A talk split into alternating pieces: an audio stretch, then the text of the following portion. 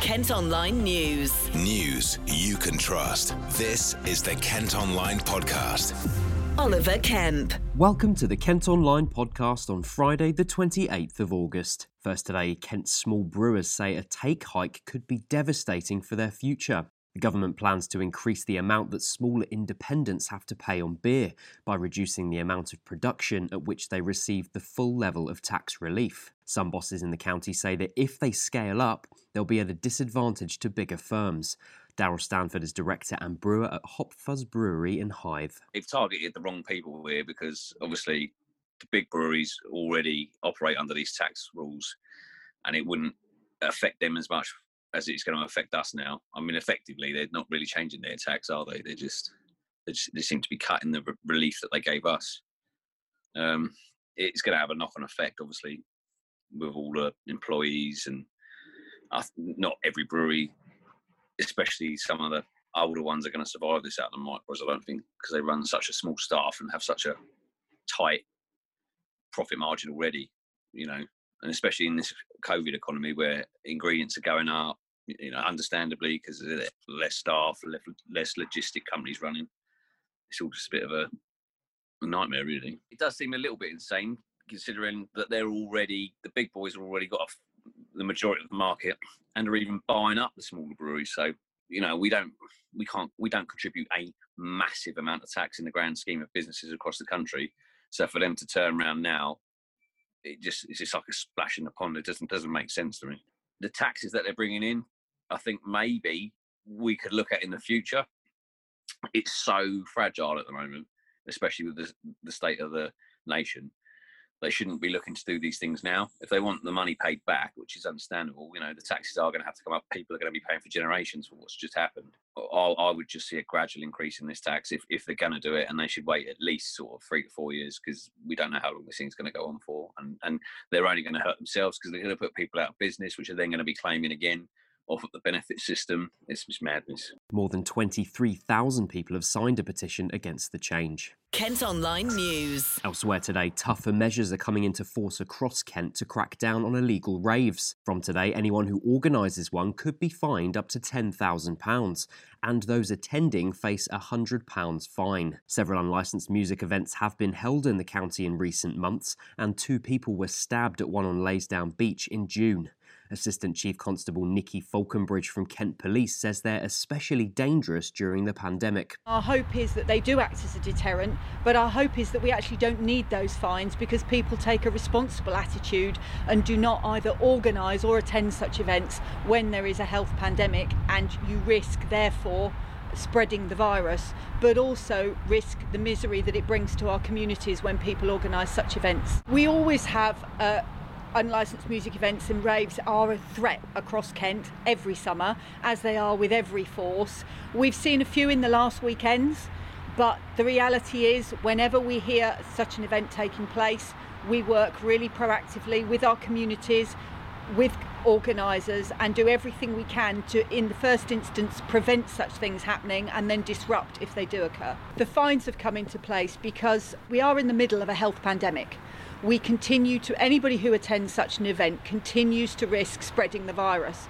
not only by attending the event, but when they go home to their own families, to their workplaces, and their wider communities and the fines are necessary to deter these events taking place because there are no licensed music events at the moment. We understand that, and people want to enjoy their time. However, it is irresponsible to do so at a time such as this, and the fines have come into place to try to prevent it. In other news, one of Kent's bus operators has told KMFM they're confident they can get children safely to school next week. Classrooms are reopening fully for the first time since March, and stagecoach services will be returning to pre lockdown levels from Tuesday. 35 extra vehicles are also being brought in to boost capacity and meet demand in parts of the county, the ones that are expected to be the most busy. Their managing director Joel Mitchell says extra safety measures will also be in place. From Tuesday, the 1st of September, our timetables will be back up to 100% of our uh, pre lockdown levels.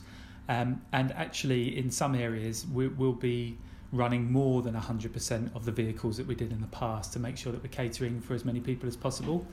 Um, what we've done is we've worked really closely with Kent County Council, who've been excellent and really supportive, uh, and we've gone through the historical data uh, and we have uh, arranged to work with some other of the service providers in, in Kent and East Sussex to supplement those services that have historically been really busy uh, to make sure that we've got some duplicates in place uh, and that way we'll be able to uh, serve the people that, that want to come and travel with us. We are asking um, the school children over the age of 11, in, again in line with the advice, to please uh, to please use uh, face covering, face masks. Um, we've been asking people to go cashless where possible, but we recognise that's not possible for everybody, and, and where it isn't, if, if people could please come with exact change wherever possible, that would really help us. It is quite hard to predict. Um, and it will be a bit of a learning curve, but we're pretty confident. You know, we've been doing this for a long time. Yes, this is something none of us have ever experienced before, but we have got that useful data. We've also supplemented our help hub, so we've got uh, additional lot of people in our customer service team. So we're monitoring social media closely. We'll be monitoring feedback from our drivers. We've learned pretty well over the last six months. We've got the experience of running buses in the pandemic. We've got a whole range of safety measures in place. We've enhanced our onboard cleaning, we've got customer touch points, antiviral sanitizer, we're doing all the deep cleans, and when the schools go back, every one of our buses is available and will be on the road. Um, they're clean, they're safe, they're ready to go, and we're excited that people are coming back and that we're serving them. My reassuring message to parents is, is what I've already said really. We, we've had six months' experience of running these buses in pandemic situation. We've really gone to town and, and super enhanced our onboard cleaning uh, we, are going to keep that level. We're not dropping off with that. Um, so the daily deep cleans, that antiviral sanitizer, those customer touch points. We will encourage everybody to be wearing face masks.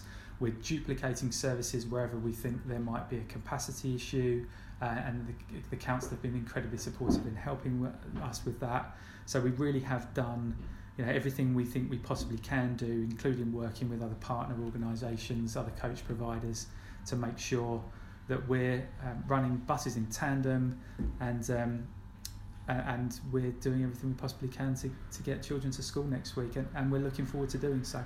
Meanwhile, council bosses in Medway have been pressured into compensating a number of parents for school travel payments. Up to 20% more pupils in the towns could now be eligible for financial support following a major policy change, which means travel costs will now be covered for those who have applied to the nearest school at the time of their original application, regardless of their preference rank. The authority will have to fork out around £70,000 a year. Some other top stories briefly now. A haulier from Northern Ireland has pleaded guilty to the manslaughter of 39 people who were found dead in the trailer of a lorry near the Dartford crossing in Essex. 40 year old Ronan Hughes from County Armagh is accused of being part of a people smuggling ring linked to the deaths last year. The bodies of the Vietnamese nationals were found at an industrial estate in Grays in October. It's understood five other defendants have pleaded not guilty and will go on trial in October.